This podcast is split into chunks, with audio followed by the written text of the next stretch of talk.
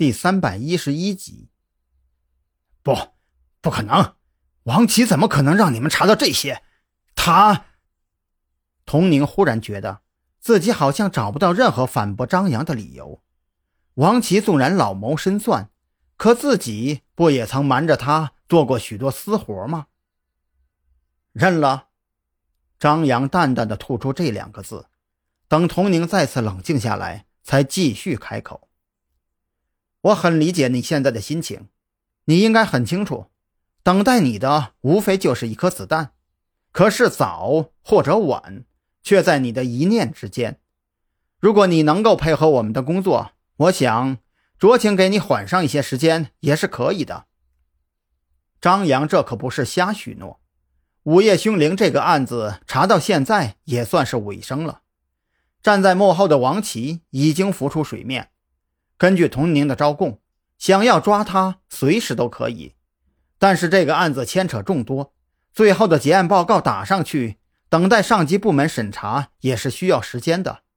不管童宁说或者是不说，他的死刑都会缓一阵子。可童宁却是不知道这些，他不想死。最起码，他不想明天就死。俗话说得好，好死不如赖活着。能多活一天，哪怕是一个小时，对于现在的他来说都是赚了。你，你想知道些什么呀？一番沉默之后，童宁终究选择了配合张扬的问询。赵雅茹，我想知道赵雅茹的所有资料，比如说赵雅茹和王琦到底是什么关系。赵雅茹现在在国内还是在国外？张扬当即扔出了自己的真正目的。陆安对赵雅茹并不了解，可是童宁肯定知道的更多。事实上，张扬赌对了。听到“赵雅茹”三个字的瞬间，童宁的脸色变得铁青。现在的赵雅茹就在国内，至于她和王琦的关系嘛，呵呵，食物而已。童宁说到这里，身上散发出冰冷的气息，让张扬觉得这里仿佛不是审讯室，而是冰窟。现在的赵雅茹，食物，什么意思？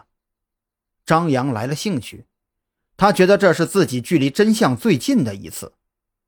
童宁没有让张扬失望，仅仅是停顿了几秒钟，就继续开口。赵雅茹是王琦进入安宁财团后的第一个秘书，也是他最喜爱的情人。如果我没有猜错的话，那个时候的王琦还没有加入子午会。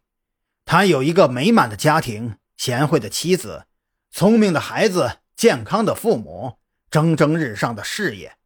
只可惜啊，子午会看中了他的心思缜密，也看中了隐藏在他那朝气蓬勃后面的丑陋面目。每一个被选中的人都会经受考验审核，王琦的考验就是家人一个一个的离开世界，他的父母遭遇车祸而亡，肇事司机逃逸至今未果，他的妻子有了外遇，并且被王琦亲自捉奸在床，情绪暴怒之下，王琦内心深处压抑着的变态人格觉醒，他将妻子和第三者活生生的剐成了骨头架子，用骨架熬汤。用人肉煮饭，喂给了他认为不是自己亲生的儿子。再后来，他的儿子被邻居家发疯的恶犬咬伤，因为没有及时接种疫苗，狂犬病发作而亡。也就是从那一天开始，王琦正式加入了子午会组织，成为了安宁财团董事会的一员。